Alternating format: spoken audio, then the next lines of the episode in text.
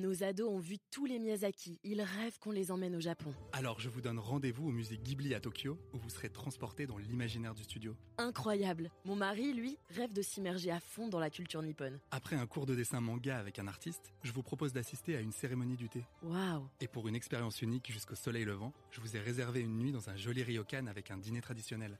Je nous y vois déjà. Avec Marco Vasco, ne rêvez plus, vivez votre voyage l'esprit libre. Au rendez-vous sur marcovasco.fr pour imaginer votre prochain voyage sur mesure.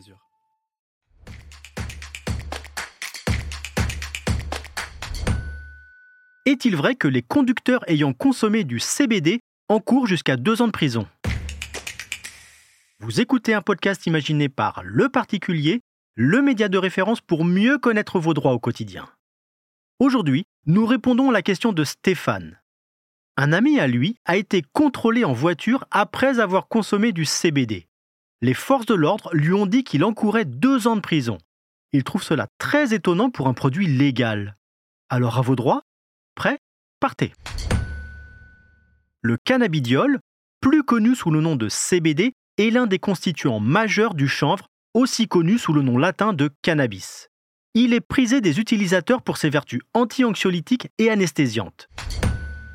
La consommation de CBD est légale en France, à condition que le produit contienne moins de 0,3% de delta 9 tétrahydrocannabinol, le fameux THC, qui possède, lui, des effets psychoactifs.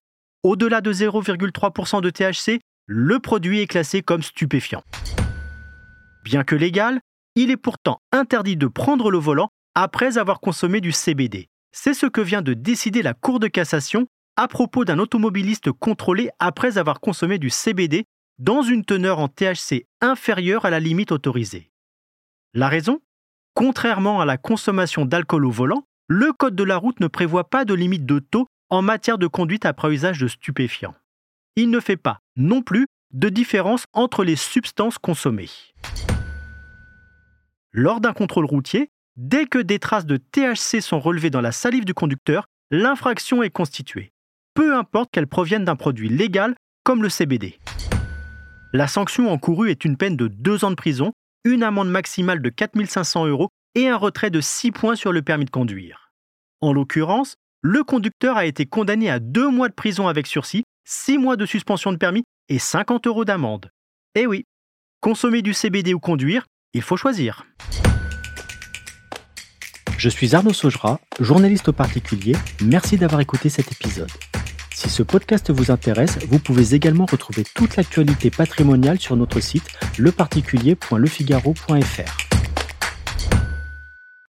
Nos ados ont vu tous les Miyazaki. Ils rêvent qu'on les emmène au Japon. Alors je vous donne rendez-vous au musée Ghibli à Tokyo, où vous serez transporté dans l'imaginaire du studio. Incroyable. Mon mari, lui, rêve de s'immerger à fond dans la culture nippone. Après un cours de dessin manga avec un artiste, je vous propose d'assister à une cérémonie du thé. Waouh. Et pour une expérience unique jusqu'au soleil levant, je vous ai réservé une nuit dans un joli ryokan avec un dîner traditionnel.